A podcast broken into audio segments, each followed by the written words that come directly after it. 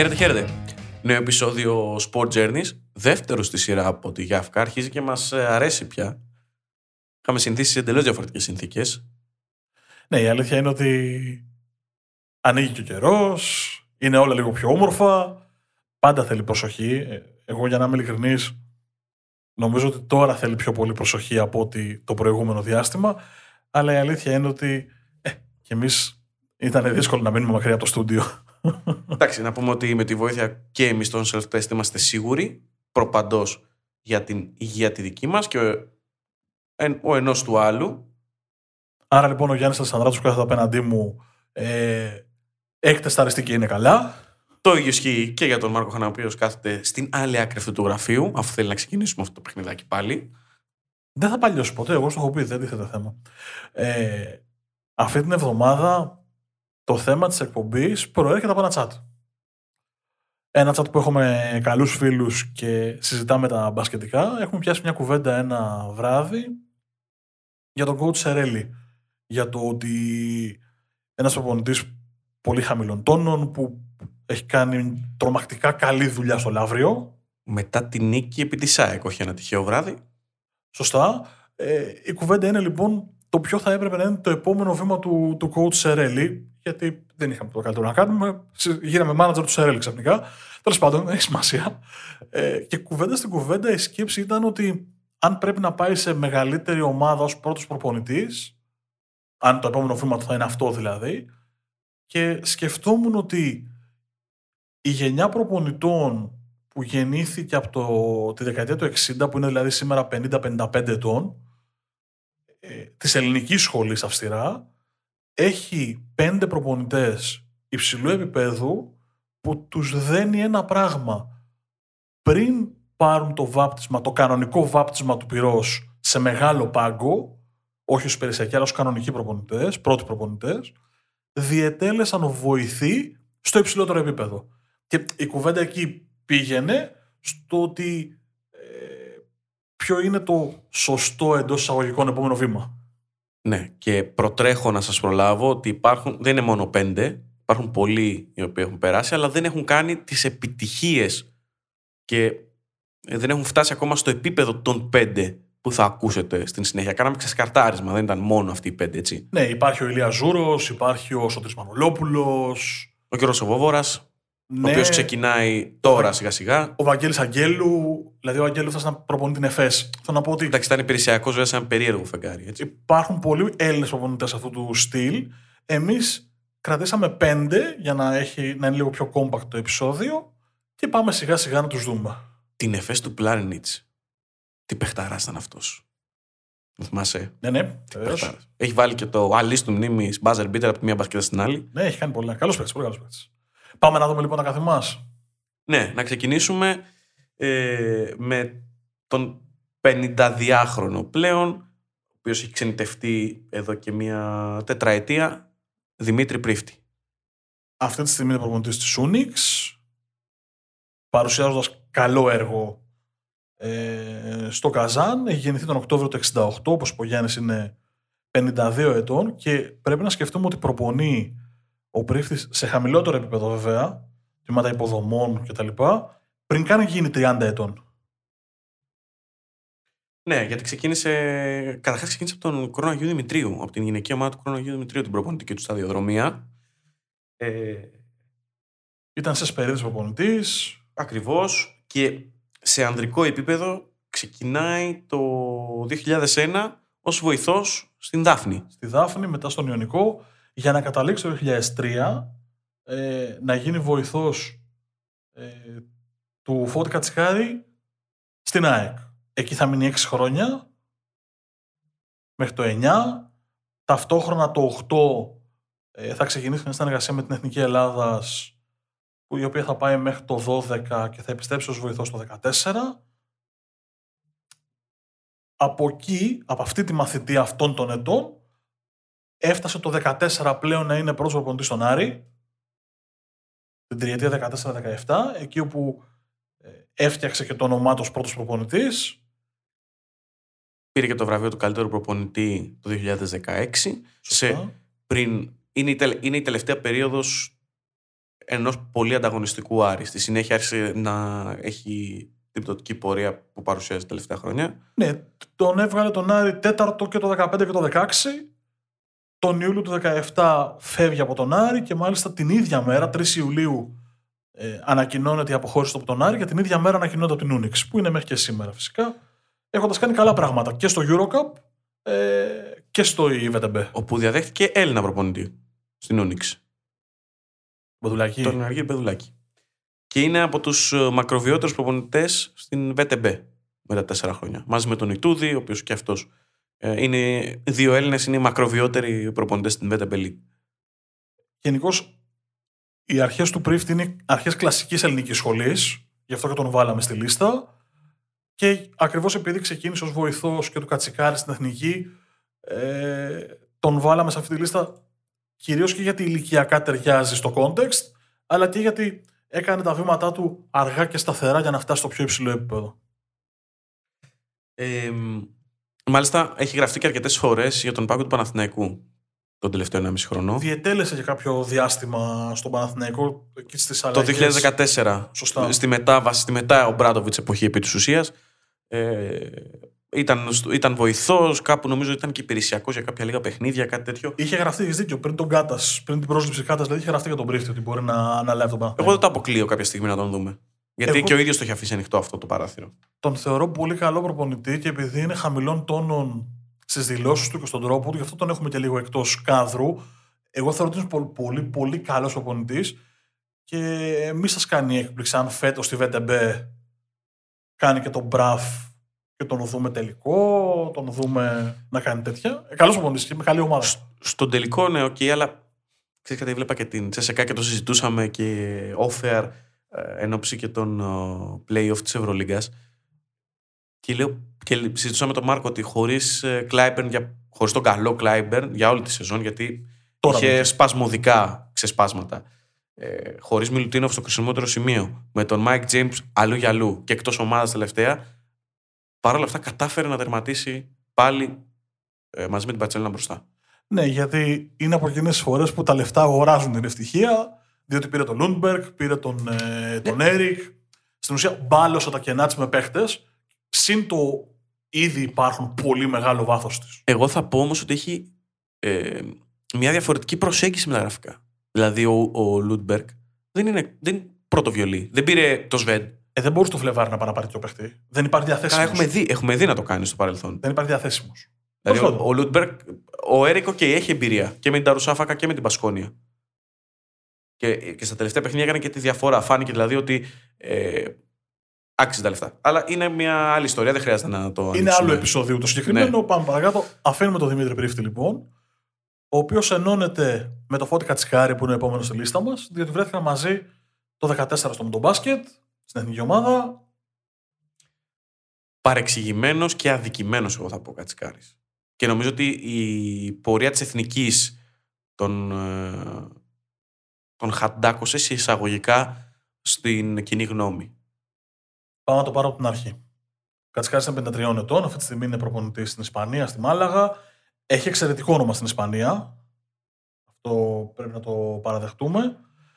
Έγινε ο πρώτος Έλληνας προπονητής που κάθισε στον πάγκο ομάδας NBA ως βοηθός στους Jazz.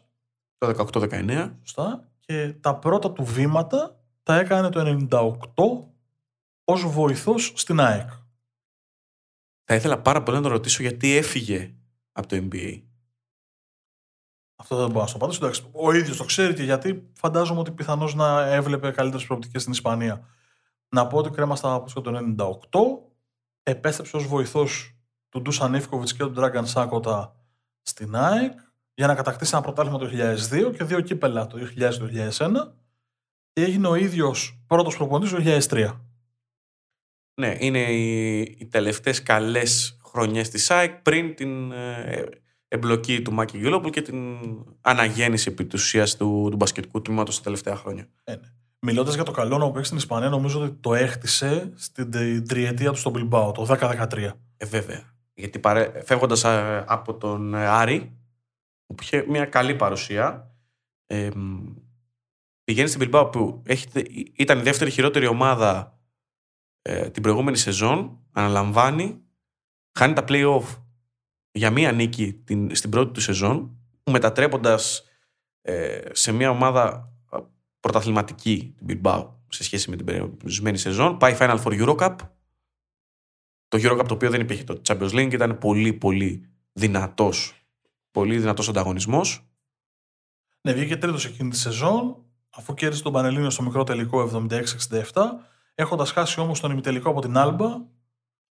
Νομίζω ότι το παράσημο τη εκείνη τη χρονιά είναι το, το 4-17 της Bilbao στην ΑΣΕΜΠΕ. Το οποίο από 4-17 μετατρέψει μια ομάδα που χάνει τα playoff στο όριο. Στην ουσία αυτή η τριετία του το ανοίγει και την πόρτα της Εθνικής Ομάδας Ρωσίας όπου θα, θα προσπαθήσει να χτίσει μια ομάδα για το Ευρωμπάσκετ ε, του 2013 με κλειστό τετραετές τότε.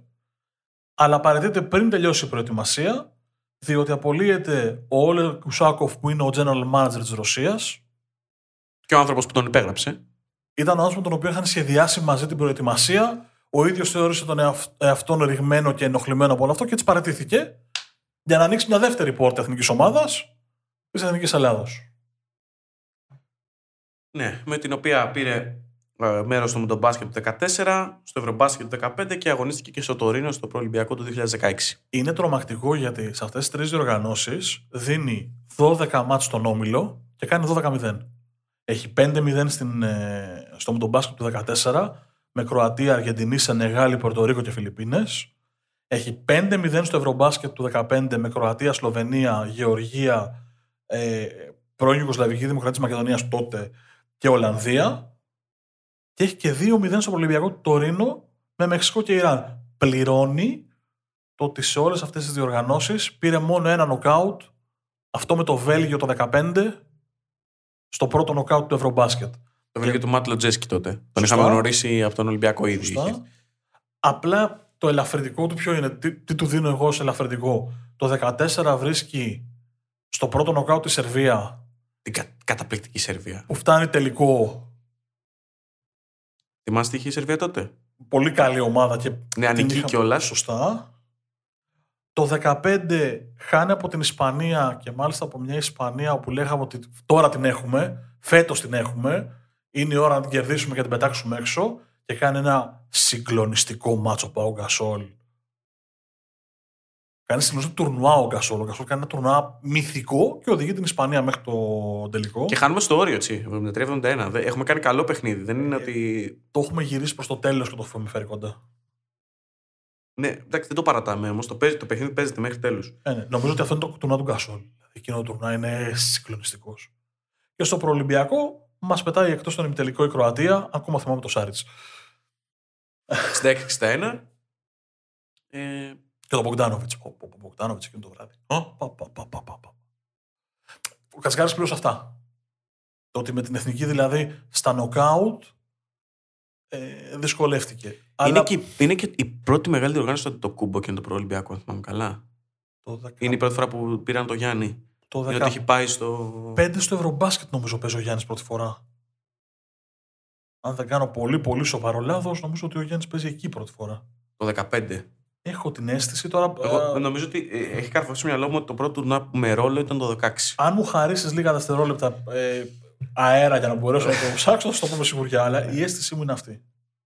Ε, θα, ε, εγώ η απορία μου μέχρι να βρει ο Μάρκος ε, το, να, στην απορία μας είναι και είναι το επόμενο ερώτημά μου προς τον Μάρκο είναι ότι η Σερβία είχε ομαδάρες διαχρονικά. Είτε με έμπειρους και ψημένους παίκτες ή με νέα ταλέντα, με πιο νεανική σύνθεση, η οποία όμως πάντα διακρινόταν.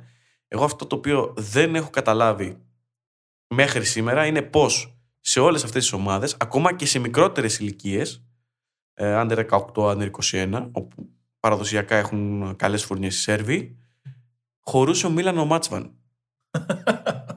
Τι θυμήθηκες τώρα κι εσύ, για όνομα του Θεού. Ε, πώς, χωρούσε αυτός ο παίκτης σε όλες τις αποστολές. Πρέπει να έχει κονέ. Όχι, μα καλός παίκτης ήταν. Ε. Καλός παίκτης ήταν. Εγώ τον θυμάμαι το Μάτσμαν, ε, αν δεν κάνω πάλι λάθος, είναι με τον κουφό στις μικρές ηλικίες που κάνουν, είχαν μια κόντρα μεταξύ τους. Ενώ μπασκετική, όχι κάτι άλλο. Ε, Παρεξηγημένος Κατσικάρης. Εγώ θεωρώ ότι είναι ένας από του προπονητές που είχαν να δώσουν. Το είπα και στο ξεκίνημα, πριν καν πλέξουμε το εγκόμιο της καριέρας του, ότι θεωρώ ότι το πέρασμά του από την εθνική ε, ήταν αυτό που τον στιγμάτισε. Όπου είχε θετικό απολογισμό, απλά δεν καταφέραμε ε, στα knockout, στα κρίσιμα, να κάνει μάλλον την υπέρβαση σε ένα από τα κρίσιμα. Ο Γιάννης έχει παίξει το 15, είναι αυτό που λέγαμε και μαζί. Στο Ευρωμπάσκετ. Και Δεν το μάλιστα θυμόμουν, νόμιζα Με ήταν- το Βέλγιο έχει double-double, 10-10. Έχω πολύ έντονη την εικόνα να έχει πρωταγωνιστικό ρόλο με την Κροατία. Και τι είχαν γραφτεί, είχε ξεκινήσει ήδη να γράφει το πώς θα χτιστεί η ομάδα γύρω από το Γιάννη και γιατί δεν χτίζεται μάλλον η ομάδα γύρω Ναι, από το ναι. Γιάννη και πολλά, πολλά ακόμα.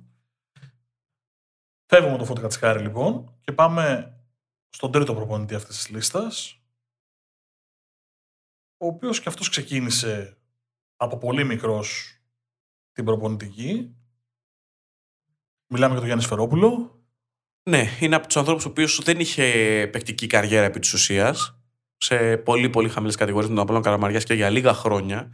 Ε, με αποτέλεσμα να στρέψει πολύ γρήγορα την, ε, την πορεία της καριέρας του στην προπονητική ξεκινώντας από τον Απόλλων ε, Καλαμαριάς όπου ήταν, ε, α- ανέλαβε να διαμορφώσει και να αναπτύξει τα τμήματα υποδομής ε, στη συνέχεια ανέλαβε την ανδρική ομάδα ως προπονητής. Είναι η πρώτη του επίσημη ε, δουλειά σε επίπεδο ανδρών. Πριν πάει, κάνει το μεγάλο βήμα και πάει στον ΠΑΟΚ. Στον ΠΑΟΚ, όπου έμεινε 8 χρόνια, από το 97 στο 2005. Κατέκτησε και ένα κύπελο το 99. Είχε προπονητές και μέντορες το Σβισέρφ, το Σκάνσι, το Σούμποντιτς, το Βαγγέλη Αλεξανδρή. Είναι εκείνες οι χρονιές που αρχίζει να περπατάει τα μονοπάτια της Ευρωλίγκας ως βοηθός στις χρονιές που ο ΠΑΟΚ έπαιξε ε, στην κορυφαία διοργάνωση. Ταυτόχρονα να πούμε ότι το, από το 2001 έως το 2004 ήταν βοηθός και στην εθνική ομάδα, με προπονητές αρχικά τον Κώστα Πετρόπουλο και τον Γιάννη Ιωαννίδη και στην πορεία τον Παναγιώτη Γιαννάκη, όπου ο ίδιος ο Σφερόπουλος λέει, έχει δηλώσει πολλές φορές ότι εκείνη η εμπειρία με τον Γιαννάκη το 4 είναι αξέχαστη γιατί οι Ολυμπιακοί Αγώνες έγιναν εδώ, όταν πήραμε το πρώτο νοκάουτ, πανηγύριζε ο κόσμος, άσχετα αν εξελίχθηκε διαφορετικά το, το μάτι της Οχτάδας, αλλά ο ίδιος το θυμάται το συγκεκριμένο, όπως φυσικά θυμάται και ότι ήταν βοηθός του Γιώνας Κασλάουσκας το 11-12 στην Τζεσεκά. Εντάξει, έχει περάσει και από τον Ολυμπιακό, από το 5 στο 8, σε ρόλο Βοηθού. βοηθού. Κοίταξε, νομίζω ότι βλέποντας τα δικά του προπονητικά χαρακτηριστικά είναι ένα μείγμα Ιωαννίδη με λίγο από Γιαννάκη και έχει και επιρροές από Ντούντα. Εντάξει, είναι ένας προπονητής ο οποίος δεν είναι πολύ μεγάλη έμφαση στην άμυνα, το ξέρουμε αυτό. Έχει συγκεκριμένους τρόπους που αντιδράει σε αυτό το κομμάτι. Νομίζω ότι είναι πασφανές ότι επηρεάστηκε όπως όλοι. Δηλαδή, όσοι προπονητές θα είδαμε και θα δούμε στην πορεία, επηρεάστηκαν τους προπονητές που είχαν πρώτους και ήταν βοηθοί τους. Ο Σφερόπουλος το 11-12 είναι η τελευταία του χρονιά ως βοηθός τη ΕΣΕΚΑ στο αναλύσει του μνήμης τελικό της πόλης όπου ο Ολυμπιακός γίνεται πρωταθλητής τη Ευρώπης με το μείον 19. Και αυτό είναι στην ουσία που διώχνει τον Κασλάουσκα από την Τζεσεκά και φεύγει μαζί του, για να αναλάβει τον Πανιόνιο το 12-14 και να αρχίσει η πορεία του προς το. Επίσης βλέπουμε τον τελευταίο καλό Πανιόνιο Σωστά.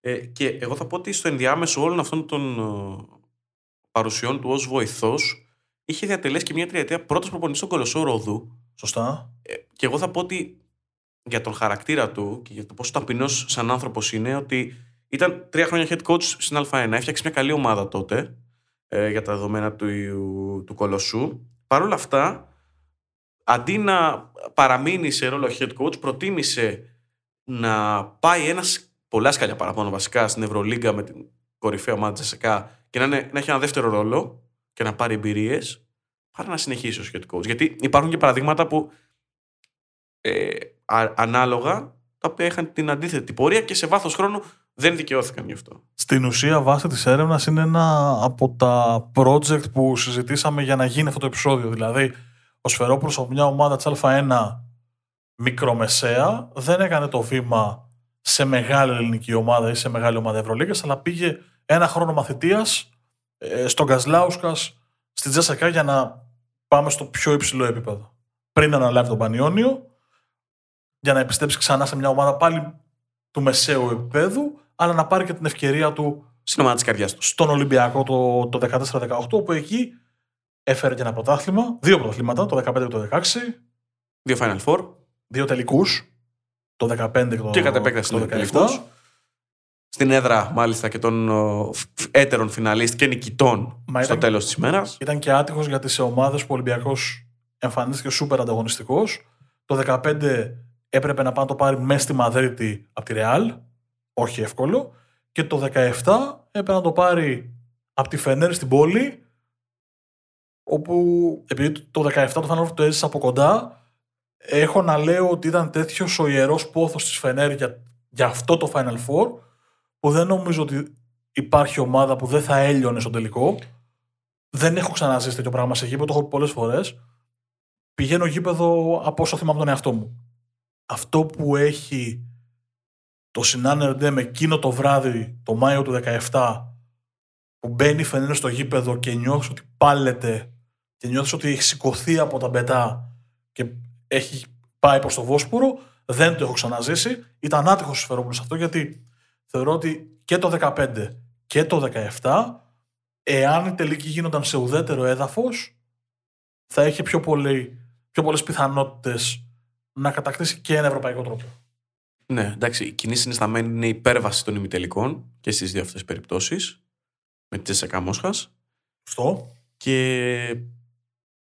Εντάξει, με τη Real εγώ δεν θα πω ότι ήταν αναμενόμενο, αλλά με τη Φενέρ νομίζω ότι η Φενέρ έπαιξε το πιο ολοκληρωτικό μπάσκετ της ιστορίας της εκείνη τη σεζόν. Και είχε και το καλύτερο ρόστερ επίσης. Σούπερ ρόστερ, δεν το συζητάμε. Απλά ήταν, ξαναλέω ότι σε ουδέτερο, στην κολονία που θα γίνει φέτος στο Final Four, ε, δεν θα ήταν. Στην ουσία, είναι αυτό που, σας, είναι αυτό που λέω, και στον ημιτελικό με τη Real Φενέρ το 17 και στον τελικό με τον Ολυμπιακό, τους έλειωσε. Τους, τους έλειωσε η λάβα και του κόσμου και της θέλησης και του είμαστε εδώ μέσα, είμαστε καλύτεροι, παίζουμε στην έδρα μας. Είχε, για να το θέσω πιο απλά, είχε όλες τις παραμέτρους στο δικό της μέρος. Ναι, ήταν ό,τι συνέβη, αν θυμάσαι, και στο Final Four του, του ΆΚΑ στο τελικό με το, Πα- το Παναγικό Τσεσικά. Πολύ πιθανό. Ναι, καλύτερη ομάδα Παναθηναϊκός μένα, αλλά είχε και όλες τις παραμέτρους με το μέρος του. Ναι, συνέβη ακριβώς ό,τι είχε συμβεί, συνέβη και το 17. Απλά ήταν άλλοι πρωταγωνιστές. Συμφωνώ. Πλέον είναι προπονητής της Μακάμπη. Δύο σερή χρονιές πρωταθλητής Ισραήλ, δύο σερή χρονιές ε, προπονητής της χρονιάς. Δεν ξέρω αν θα το πάρει φέτος, γιατί η ομάδα δυστυχώς και στην Ευρωλίγκα έδειξε ένα κακό πρόσωπο, θα πω. Και κακό πρόσωπο με έκπληξη, γιατί είχε πολύ καλό ρόστερ. Χτυπήθηκε από τραυματισμούς. Πρώτον, Ναι, αλλά μπάλωσε πολύ καλά τις τρύπες που δημιουργήθηκαν. είχε πει ο κ. Φερόπουλο κάτι το οποίο εγώ δεν το είχα σκεφτεί και το κουβαλάω από τότε που το είπε και του το δίνω, του το πιστώνω ότι το πρωτάθλημα Ισραήλ τελείωσε πάρα πολύ αργά με αποτέλεσμα να μην προλάβει να κάνει την προετοιμασία που θέλει για την ομάδα του. Και το τρίτο που νομίζω ότι αυτό είναι και το λάθος του φέτος, όσο, και αν, όσο αν μπορούμε να κρίνουμε ένα προπονητή αυτού του επίπεδου, είναι ότι εμφάνισε μια ομάδα στο παρκέ με περισσότερα στοιχήματα από όσα μπορεί να αντέξει η Μακάμπη. Έτσι πιστεύω, δεν ξέρω. Μπορεί του χρόνου να εμφανίζεται πολύ καλύτερη. Θα δούμε. Ναι, θα δούμε και πώς θα διαμορφωθούν τα ρόστερ της Νέας κτλ. Απλά κοιτώντας τα ονόματα του ρόστερ, ε, δεν σου πάει το μυαλό ότι μπορεί να είναι στο τελευταίο τρίτο της βαθμολογίας. Όπως ήταν. Σωστό είναι αυτό. Σωστό είναι αυτό. Δεν πήγε και ο Will Beckton καθόλου Στο καλά. δεύτερο φέτος. μισό της σεζόν καθόλου. Καθώ στο δεύτερο μισό της σεζόν ήταν ε, άθλιο. Ούτε ο Ντόρσεϊ είχε, είχε πολλά σκαμπανεβάσματα. Είχε κλάμψεις. Ναι, πραγματικά έχει κλάμψεις, όπως το πες. Ε, ο Μπέντερ είναι ένα project το οποίο μου αρέσει. Είναι project όμως αυτό που λέμε ότι είχε πολλά στοιχήματα ε, ταυτόχρονα μέσα στο παρκέ. Ο Ζίζιτ έκανε 10 καταπληκτικά παιχνίδια στην αρχή. Μετά, ίσως στέκει λίγο διαχείριση του Φερόπουλου, χάθηκε. Και στις 10 τελευταίες αγωνιστικές εμφανίστηκε ξανά και ήταν παίκτης που λες: Ναι, αυτός ήρθε από το NBA και είναι έτοιμος να κάνει διαφορά σε οποιαδήποτε ομάδα. Τέλος πάντων, Θα αφήσουμε τον Γιάννη Σφερόπουλο να διαχειριστεί τη δικιά του ομάδα και να ελπίζουμε ότι θα είναι και αυτός ανταγωνιστικός για τον ίδιο περισσότερο και για τη Μακάμπη, η οποία είναι ένα σύνολο ε, παραδοσιακό στην Ευρωλίγκα. Και πάμε σε ένα άλλο παραδοσιακό σύνολο της Ευρωλίγκας, στον Ολυμπιακό, ο οποίος έχει προπονητή τον Γιώργο Μπαρτζόκα, ο οποίος έχει γεννηθεί τον Ιούνιο του 65, είναι 55 ετών. Και είναι και αυτός ένα παράδειγμα. Ο, ο προπονητή που ξεκίνησε πολύ νωρίς την καριέρα του. Ο Μπαρτζόκας έπεσε πάρα πολλά χρόνια στο Μαρούσι, έπαιξε κοντά 20 χρόνια. Είχε ένα πολύ σοβαρό τραυματισμό όπου αυτός του στέρισε και το step up ως αθλητή. Ε, από τη δεκαετία του 90 κιόλας είναι προπονητής σε ομάδε των βορείων προαστίων όπως η Πεύκη ή τα Βρυλίσια. Ναι, και στο Και στην, ο, αθλητικό μήλο Ηρακλείου. ναι, και στην Κηφισιά το, από το 2000-2004 για να κάνει το πρώτο μεγάλο βήμα ως βοηθός πια από το 3 ως το 6 στο Μαρούσι όπου ήταν βοηθός του Παναγιώτη Γιαννάκη. Ναι. Του προσφέρει επί της ουσίας το 2003 ο Παναγιώτης Γιαννάκης. Είναι επιλογή του Δράκου ο Μπαρτζόκας για ρόλο του βοηθού γιατί ξέρει πολύ καλά την ομάδα και πιστεύει πολύ στο μπασκετικό του IQ. Ε, μάλιστα, το χαρακτήρισε και μεγάλη τιμή εκείνη την πρόταση και την μεταγραφή του, την προπονητική του μεταγραφή στο Μαρούσι ο, ο Μπαρτζόκας. Ε, κατά της διάρκειας της θητείας του στο, στο Μαρούσι, ήταν οι, οι χρυσές εποχές του Αμαρουσίου. Ο δεύτερη θέση στο πρωτάθλημα το 2004-2005. Ήταν ε, στη FIBA Europe League δεύτερο, όχι EuroLeague, μην κάνει τον παραλυσμό, είναι χαμηλότερη ευρωπαϊκή διοργάνωση. Ε, και τότε για πρώτη φορά έχουμε και ένα déjà vu, να το πούμε. Ναι, γιατί Το οποίο υπάρχει ο απο- Σπανούλης. αποδείχθηκε χρόνια αργότερα. Είναι το, η πρώτη συνεργασία Γιώργου Μπαρτζόκα με Βασίλη Σπανούλη. Ο Μπαρτζόκας κάνει το ανάποδο από αυτό που συζητάμε. Δηλαδή είναι βοηθός στο Μαρούσι, σε υψηλό επίπεδο τότε το Μαρούσι και ο ίδιος αποφασίζει να κατέβει ένα level και να αναλάβει τη Λάρισα ως πρώτος προπονητής. Ο Μπαρτζόκας το κάνει ανάποδα. Δηλαδή ξεκινάει από μια ομάδα όπως η Λάρισα για να πάει ξανά στο Μαρούσι, να πάει στον Πανιόνιο, δηλαδή να κάνει βηματάκι, βηματάκι, βηματάκι Μ' αρέσει που παίζει Ευρωλίγκα, έτσι; ναι, αλλά θέλω να πω ότι τα βήματά του είναι πολύ πιο μικρά και το ξεκίνημα τους ως βοηθός γίνεται πρώτο σε χαμηλότερο επίπεδο. Δηλαδή, ήταν ε, βοηθός προπονητής σε υψηλότερο επίπεδο και έγινε πρώτος προπονητής σε χαμηλότερο επίπεδο. Και από εκεί και πέρα ανέβηκε. Όπως λες με το Μαρούσι, όταν επιστρέφει το 10, ε, παίζει Ευρωλίγκα, παίζει το 16, πάρα πολύ όμορφο μπάσκετ. Έχει αποκλείσει τον Παναθηναϊκό, αν θυμάστε, τελευταία αγωνιστική. Δεν το, νομίζω είχαν αποκλειστεί και οι δύο. Δεν το, θυμ- είναι ο όμιλος με Παρτιζάν, Μπαρσελόνα και Μαρούσι και Παναθηναϊκό που έχει, τον, εμφ- έχει εμφυλίους. Ε, έχω την αίσθηση ότι αποκλείονται και οι δύο. Δεν το θυμάμαι. Δεν το, θυμάμαι. Θυμά- το Μαρούσι αποκλείστηκε σίγουρα. Ε, να πούμε ότι μετά το Μαρούσι πάει στον Πανιόνιο. Παρουσιάστηκε εκεί ένα πάρα πολύ καλό, ε, μια πάρα πολύ ανταγωνιστική ομάδα, η οποία μάλιστα έπαιξε και στην Ευρώπη, όπως και την Ολύμπια. Δεν έπαιξε με την Ολύμπια ο Μπαρτζόκας, αλλά την έβγαλε την τελευταία του σεζόν στην Ευρώπη. Ναι, Της έδωσε ευρωπαϊκό εισιτήριο. και εδώ Ντεζαβί. Με πιάνεις διάβαστο. Γιώργος Πρίντεζης. Εκείνες τις σεζόν. Ναι, με πιάσα διάβαστο. Ναι, δεν το θυμόμουν καθόλου. Ε, κοίτα πώς θα φέρνει η ζωή, ε. Και εγώ δεν το θυμόμουν, το διάβασα σε δημοσιεύματα κάνοντας την έρευνα. Δηλαδή, θυμόμουν ότι είχε βρεθεί με τον Σπανούλη στο Μαρούσι, αλλά με τον Πρίντεζη στη Λάριστα δεν το είχα συνδέσει. Θα πάει στον Ολυμπιακό το 12-14 για να διαδεχτεί τον ε, Ντούσαν Ιφκοβιτ. Ω πρωταθλητή Ευρώπης στον Ολυμπιακό πια. έχοντας τη νέα φουρνιά του Ολυμπιακού με Σλούκα, Μάτζαρη, ε, Σπανούλη φυσικά έχει μεταγραφεί και έχει αλλάξει όλες τις ιστορίες του Ολυμπιακού επί της ουσίας. Καταφέρνει κάτι αδιανόητο να κάνει ο Ολυμπιακός back-to-back κατάκτηση Ευρωλίγκας παίζοντας ένα τελικό 100 πόντων με τη Ρεάλ το 13 στο Λονδίνο. Και ήταν και η πρώτη ομάδα μετά τη Μακάμπι που το πετυχαίνει Σε back-to-back στην ιστορία της Ευρωλίγκας. Πιθανό. Ε, θα φύγει από τον Ολυμπιακό το 14 με άσχημο τρόπο, είναι η αλήθεια, αλλά οκ. Με τους κάφρους ποτέ δεν τα βάλε κανείς. Θα πω εγώ. Θα πάει στη Lokomotiv Κουμπάν όπου θα δημιουργήσει μια εκπληκτική ομάδα. Να θυμίσω ότι είχε τον Delaney, το Singleton και το Randolph. Recruitment τρομερό. Και αν ο Ντιλέινι ήταν όνομα τότε, ο Ράντολφ και ο Σίγκλετον ήταν άγνωστοι. Ο Μπαρτζόκας τους άνοιξε την πόρτα της Ευρώπης και τους έφερε εδώ. Με την Κούμπαν έφτασε μέχρι και το Final Four, σε μια από τις εκπλήξεις του, της σεζόν 15-16. Σε ένα Final Four εκπλήξεων γενικά,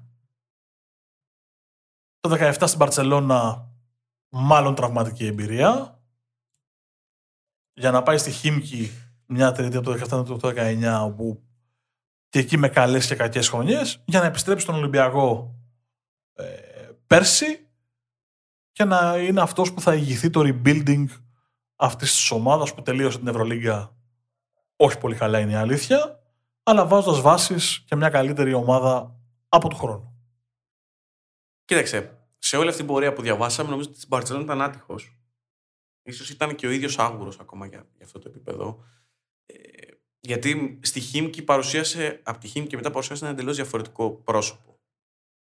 Είναι, πάντα έχει τις εκρήξεις του, θα πω εγώ, αλλά είναι πιο ήρεμος ε, και πολύ πιο μεστός προπονητικά. Έχοντας την τύχη να τον συναναστραφώ επαγγελματικά σε Media Day όλα αυτά τα χρόνια, αυτό που μπορώ να σου πω είναι ότι σου αφήνει μια εκπληκτική εντύπωση ο coach Μπαρτζόκας με το πόσο ήρεμο και το πόσο διαβασμένος είναι και διαβασμένος όχι μπασκετικά απαραίτητα. Έχει άποψη, έχει γνώμη και είναι και εκπληκτικά ήρεμος. Αυτό που βλέπετε στον πάγκο με τις εκρήξεις είναι εκτός πάγκου είναι ένα άλλο πράγμα. Και ομολογώ ότι όσες φορές είχα την τύχη να βρεθώ σε Media Day, πάντα έψαχνα τον τρόπο να βρίσκομαι κάπου δίπλα του, να τον ακούσεις να μιλάει, γιατί πάντα έχει κάτι πάρα πολύ ενδιαφέρον να σου πει. Μπασκετικά και όχι. Ε, ενώ δεν είναι μόνο αμυγός μπασκετικό το, το ενδιαφέρον του, του χαρακτήρα του. Λοιπόν, πάμε σε έναν άλλον Έλληνα. Για να φτάσουμε και στην κατακλίδα αυτού του top 5. Ο τελευταίος, φαντάζομαι το έχετε καταλάβει ποιος μπορεί να είναι ο τελευταίος της λίστας. Μακάρι να πιο πετυχημένος και ως βοηθός και ως προπονητής. Και πιο μικρός ηλικιακά από όλους. Ναι, φυσικά μιλάμε για τον Δημήτρη Τούδη. Γεννημένος 8 Σεπτεμβρίου του 1970, 50 ετών σήμερα ο, ο coach ε, Ιτούδης. Οι γονείς του θέλαν να τον κάνουν, αν δεν κάνω λάθος, χημικό, κάτι τέτοιο, γεω, γεωπόνο, συγγνώμη. Ήθελα να σπουδάσει γεωπονική και ο ίδιος δεν το ήθελε, αγαπούσε πάρα πολύ τον μπάσκετ, γι' αυτό και έφυγε να πάει στο Ζάγκρεπ να σπουδάσει φυσική αγωγή. Έφυγε από τα Τρίκαλα, όπου είναι η καταγωγή του και εκεί μεγάλωσε επί της ουσίας. Και φεύγει στο Ζάγκρεπ και σπουδάζει φυσική αγωγή. Ε, το 1992 κάνει παράλληλα την πρακτική του στην KK ε, Zagreb, η οποία έχει αλλάξει πάρα πολλά ονόματα, θέλω να σου πω. Ε, και ήταν και για μια τετραετία βοηθός του Μπόσκο Μπόζιτ. Στην αντρική ομάδα. Είναι το πρώτο σημαντικό μάθημα που παίρνει. Σωστά. Το 1995 θα επιστρέψει στην Ελλάδα για λογαριασμό του ΠΑΟΚ και θα γίνει βοηθός του Ζέλικο Λούκαιτ, φτάνοντας στο τελικό του κυπελούχων χάνοντας τη Βιτόρια από την Ταουγκρέ 88-81. Είναι το πρώτο πολύ μεγάλο διακύβευμα της καριέρας του. Αν θα ακολουθήσουν κανένα τριαντάρια άλλα, είναι η αλήθεια. Μάλιστα, διατέλεσε και πρώτος προπονητής στον Μπάουκ ως υπηρεσιακός για λίγα παιχνίδια, για πολύ μικρό διάστημα. Και κατηφορεί στην Αθήνα για πρώτη φορά για να διατελέσει τη σεζόν 96-97 βοηθός του Τζούροβιτς στον Πανιόνιο. Τον βοηθάει το ότι είναι γνωρίζει την κουλτούρα των Μπλάβη, οπότε είναι βοηθός συνήθως σε Σέρβους προπονητές. Έχει γνωριστεί ήδη με τον Νίφκοβιτ από τα τέλη της δεκαετίας του 80. Ξέρει και τη γλώσσα. Σωστά. Και αυτή η γνωριμία με τον Νίφκοβιτ το 89 θα του ανοίξει την πόρτα της φιλίας του με τον Ζέλικο Μπράντοβιτς, με τον οποίο θα βρεθούν ξανά το 99 στη Θεσσαλονίκη. Ε, μάλιστα, ο αστικός μύθος λέει ότι έπιναν καφέ στη διάρκεια της προετοιμασίας της Σερβίας για το Ευρωμπάσκετ στη Θεσσαλονίκη και κάποια στιγμή ο Ζώτς του εκμυστηρεύτηκε ότι έχει μια πρόταση από τους αδερφούς Γιανακόπουλους για να λάβει τον Παναθηναϊκό και αν ο ίδιος θα ενδιαφερόταν να γίνει ο βοηθός του σε αυτό το εγχείρημα. Ο Ιτούδης δέχεται και όπως καταλαβαίνετε, η υπόλοιπα είναι ιστορία που γράφτηκε σε 13 χρόνια, 5 Ευρωλίγε, 11 πρωταθλήματα και 7 κύπελα. Ναι, μαζί με τον Ζώτς και όλους τους συντελεστές εκείνων των επιτυχιών ε, ανήκουν στην χρυσή βίβλο του, του Παναθηναϊκού. Και είναι και ε, ένας εκ των προτεργατών της μετατροπής των εξάστερων. Ναι, στην ουσία δημιούργησε την πιο πετυχημένη περίοδο στην ιστορία του Παναθηναϊκού για να μην μπω στην ιστορία των, του ελληνικού μπάσκετ στα κύπελα Ευρώπης το οποίο αντικατοπτρίζει τα τρόπαια, έτσι. Δηλαδή, από το 1999 μέχρι το 2013 κατέκτησε πέντε φορές στην Ευρωλίγκα. μετά τον Παναθηναϊκό και την διάλυση, τη φυγή του Ζώτς και την διάλυση εκείνης της ε, ομάδας επί της ουσίας, πηγαίνει στην Τουρκία. Ο Μπράντοβιτς θα πάει στη Φενέρ για να την κάνει πρωταθλήτρια Ευρώπης στο 17 όπως συζητούσαμε και πριν. Ναι, την επαναφέρει και στο υψηλότερο επίπεδο στην Τουρκία επί της ουσίας. Σωστά. Και ο Ιτούδη θα πάει στην Banvit. Εκεί αρχίζει να διαφαίνεται το ότι πέρα από εξαιρετικός βοηθός, είναι και ένας πάρα πολύ καλός πρώτος προπονητής. Μια ομάδα δηλαδή που βρίσκεται στις ακτές της ε, θάλασσας του Μαρμαρά. Ο Ιτούδη κάνει εκπληκτική δουλειά. Στον Πάνορμο. Την φέρνει στην πρώτη θέση της κανονικής περίοδου και στα πλοία φτάνει μέχρι τα ημιτελικά. Να πω ότι εκείνο το διάστημα υπάρχει η Γαλατά, υπάρχει η Φενέρ, υπάρχει η Εφές. Η μπάρα της ουσία μπαίνει σφίνα. Έχει πάρα πολύ καλό ρόστερ βέβαια. Και είχε Αμερικανούς, του οποίους τους είδαμε στην Ευρωλίγκα στην ε, πορεία των ετών. Το όνομά του προφανώς έχει αρχίσει και ακούγεται πάρα πολύ για σχεδόν όλη την Ευρώπη. Έχει γραφτεί ότι τον θέλει η Μπαρσελόνα, έχει γραφτεί ότι τον θέλει η Ρεάλ. Γενικώς γράφεται το όνομά του πλέον. Αρχίζει να φαίνεται ότι ε, θα πάει στο επόμενο επίπεδο. Και για την Εθνική Ελλάδα έχει γραφτεί. Σωστά. Και ο Ιτούδη διαλέγει να πάει στον πιο ηλεκτρικό πάγκο της Ευρωλίγκας με διαφορά από τον δεύτερο.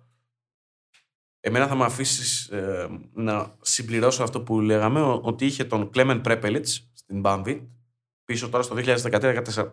Ξέρουμε πλέον ο σημασμένος Σλοβαίνος έχει κάνει. Είχε τον Γκόρντον, είχε τον Στέφαν Μάρκοβιτ, ένας παίκτης ο οποίος ήταν σταθεράς σε υψηλό επίπεδο Σερβός. Όχι, δεν έκανε ποτέ το, το βήμα παραπάνω που όλοι περίμεναν, αλλά ήταν πάντα αξιόπιστος. Είχε μια πολύ καλή ομάδα, αλλά δεν μπορούσε τώρα να συζητήσουμε ότι ανταγωνιζόταν το ρόστερ της Φένερ της ΕΦΕΣ τότε. Σε ναι. καμία περίπτωση. Ή της Γαλατά. Σε καμία απολύτως περίπτωση. Αλλά είχε μια πολύ καλή ομάδα την οποία την έφτασε στη μεγαλύτερη στιγμή της ιστορίας της πριν πάει στην Τζεσεκά, όπου παραμένει μέχρι και τώρα. Υπάρχει φημολογία ότι το καλοκαίρι θα αποχωρήσει, αλλά μένει να φανεί. Αυτό που λέω εγώ είναι ότι, και το συζητάμε και μαζί εκτός αέρα, ότι αν πάρει την Ευρωλίγκα, ας πούμε, θα είναι δύσκολο να χωρίσουν οι δρόμοι του με τον Πατούτιν, αν δεν θέλει ο ίδιος. Αλλά ναι. Θα κατακτήσει δύο φορές την Ευρωλίγκα, το 16 το 19. Θα πάρει 5 VDB League, 15, 16, 17, 18, 19. Βραβεία από καλύτερο προπονητή ούκο λίγε φορές και γενικώς. Δύο φορές προπονητής χρονιάς στην Ευρωλίγκα. Πολύ σημαντικό. Νομίζω ότι ο Ιτούδη είναι πολύ δίκαια και πολύ καθαρά ένας από τους τρει-τέσσερι καλύτερους προπονητές στην Ευρώπη. Δηλαδή μαζί με τον Λάσο, μαζί με τον Ζότ που δεν προπονεί αυτή τη στιγμή, αλλά ok, okay, είναι ενεργός. Ε, νομίζω ότι είναι μέσα στους τρει-τέσσερι κορυφαίους στην Γηραιά Ήπειρο. Εγώ θα την κάνω την ερώτηση. Γιατί συζητιέται πολλές φορές, γίνονται και poll σε αθλητικά site, αν είναι αυτή τη στιγμή ο καλύτερος Έλληνας προπονητής. Γιατί, και γιατί το λέω, Γιατί πολλές φορές ακούμε ότι okay, είναι σε μια ομάδα που του παρέχει όλα. Χτυπάει ο Μιλουτίνοφ Πέρτ, δίνει 600.000 δολάρια για δύο μήνες για να πάρει τον Έρικ. Ε, έχει τον Χάκετ, έχει τέταρτο γκαρντ, ας πούμε, έναν παίκτη, τον Στρέλνιεξ, ο οποίος εύκολα θα μπορούσε να πρωταγωνιστήσει σε οποιαδήποτε άλλη ομάδα της Ευρωλίγκας. Ξέρεις τι γίνεται; Σε πολλές περιπτώσεις ξεχνάμε κάτι πάρα πολύ βασικό ναι, είναι πολύ σημαντικό να είναι σε μια ομάδα που του παρέχουν τα πάντα και υλικοτεχνικά, δηλαδή να μπορεί να πάρει όποιον παίχτη θέλει αν έχει κάποια απώλεια και από πλευρά στήριξης, γιατί ο Τιούδη Ελευθερίνη στηρίχθηκε πάρα πολύ από την Τζεσακά ως οργανισμό. Αλλά ξεχνάμε το ότι για να πετύχεις αυτό το επίπεδο πρέπει να έχεις ψυχή, καρδιά, ταλέντο και δουλειά επί πέντε. Δηλαδή, δεν είναι λίγοι προπονητές που είχαν όλα τα εχέγγυα και απέτυχαν. Αλλά για να μπορέσεις να επιβληθείς σε αυτές τις ομάδες, πρέπει να μπορείς και εσύ ο ίδιος να έχεις το ταλέντο, αλλά και τον τρόπο να τους εμπνεύσεις. Δηλαδή, ο Άρης του Γκάλη και του Γιαννάκη μπορεί να έχει το καλύτερο δίδυμο γκαρντ στην ιστορία του ευρωπαϊκού μπάσκετ. Αλλά υπήρχε ένα προπονητή που τους έκανε, τους ενέπνευσε. Υπήρχε ένας staff, υπήρχε ένας τρόπος. Ο Ιβκοβιτς, ας πούμε, που, έχει, που λέμε ότι ε, έφτιαξε πολύ μεγάλες ομάδες, ήταν και ο ίδιος πολύ μεγάλη προσωπικότητα. Ο Ζότς, που συζητάμε ότι ε, ακούγεται ο αστικός μύθος ότι και καλά πηγαίνει σε ομάδες που έχει ε, πολύ μεγάλο budget και του παίρνουν ό,τι θέλει. Ναι, αλλά είναι και ο ίδιος πολύ μεγάλη προσωπικότητα και σαν προπονητής και κυρίως έχει ρίξει και εκατοντάδες έως χιλιάδες ώρες δουλειάς για να είναι σε αυτό το επίπεδο. Για να σου καταλήξω λοιπόν, θεωρώ ότι ο Τούδης αυτή τη στιγμή είναι ο καλύτερος Έλληνας προπονητής βάση βιογραφικού και επιτυχιών γιατί έχει αντέξει και πέντε χρόνια στην Τζεσακά. Στην Τζεσακά δεν υπάρχει ε, δεν πετύχαμε φέτος, δεν έγινε και τίποτα. Στην Τζέσσακα πας Final Four, βγαίνεις δεύτερος και η χρονιά δεν είναι πετυχημένη. Εντάξει, νομίζω ότι έχει κερδίσει με τη, με τη στάση του στο, στο πάγκο και νομίζω ότι και η, επιρροή του στην ομάδα φαίνεται και από το περιστατικό με τον James. Θα συμφωνήσω σε όλα όσα είπες και εγώ πιστεύω ότι είναι ε, αυτή τη στιγμή ο καλύτερος, ο καλύτερος Έλληνας ε, προπονητής.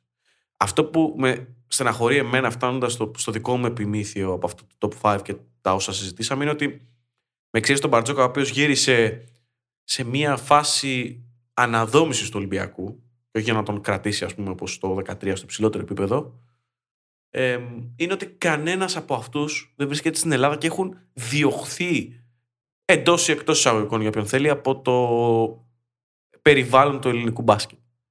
Κατσικάρης είναι αποτυχημένος, ας πούμε, για τους Έλληνες. Στη συνείδηση των Ελλήνων.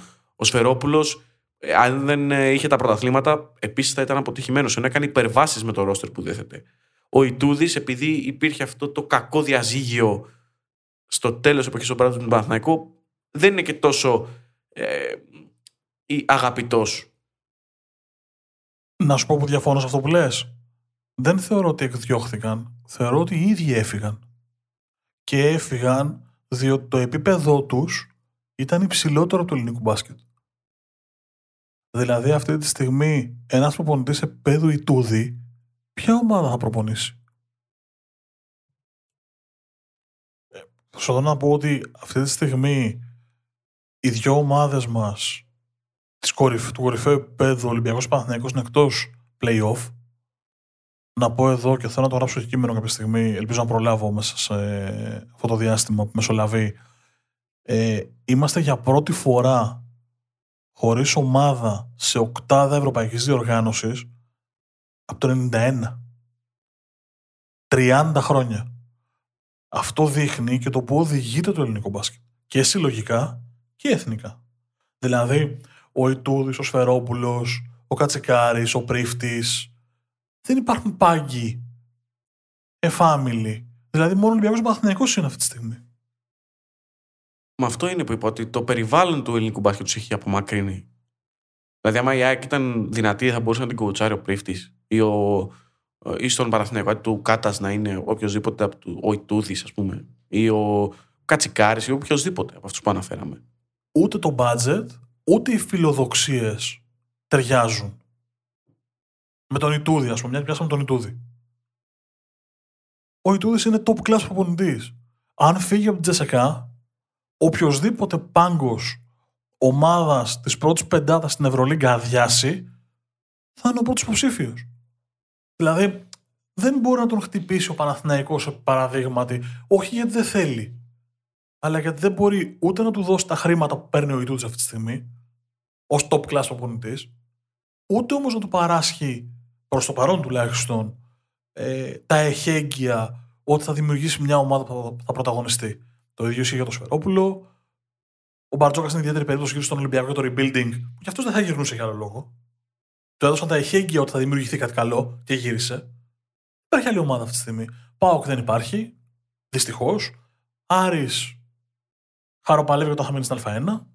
Η ΑΕΚ προσπαθεί, αλλά και αυτή βρίσκεται ένα παιδοκάτω κακά τα ψέματα από το κορυφαίο επίπεδο για να χτυπήσει προπονητή όπως είναι ο Ιτούδης.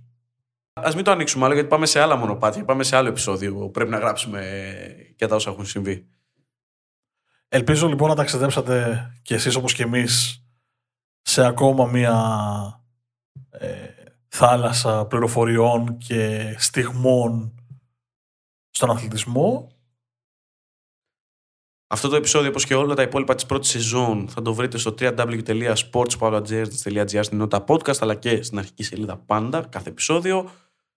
Μπορείτε να το ακούσετε σε όλες τις πλατφόρμες αναπαραγωγής podcast, στο Anchor, στο Google, στο Google Cast, στο Apple Podcast. Και γενικώς οποιαδήποτε πλατφόρμα αναπαράγει ε, podcast. Στο Στο sportpavlajourneys.gr θα βρείτε και τα κείμενά μας μαζί με όλα τα επεισόδια της πρώτης σεζόν με ό,τι μας αναποκατεβαίνει στο κεφάλι, όπως συνηθίζω να λέω εντελώς γραφικά. Μέσα κοινωνικής δικτύωσης, Facebook, Instagram και Twitter, Sport Journeys. Ακολουθήστε μας, κάντε και ένα subscribe στο, στο YouTube για να μαθαίνετε πρώτοι πότε ανεβαίνει κάθε επεισόδιο. Για ακόμη μια φορά βρεθήκαμε στο στούντιο και είμαστε πάρα πολύ χαρούμενοι γι' αυτό. Εγώ έχω πιάσει το μικρόφωνο και είμαι ε, rockstar. Το είπα και στο προηγούμενο επεισόδιο ότι δεν ξέρω τι αγάπη και τι ψώνια είναι αυτό το οποίο έχει αποκτήσει. Έχεις αγκαλιάζει τα μικρόφωνα εκεί μπροστά. Ελπίζω να το ευχαριστηθήκατε όσο και εμείς από τον Γιάννη Αλεξανδράτο που είχα απέναντί μου και αντιπαρέρχομαι με τα σχόλιά του. Και το Rockstar Μαρκο Χάνα. Μέχρι την επόμενη φορά να είστε καλά. Γεια σας.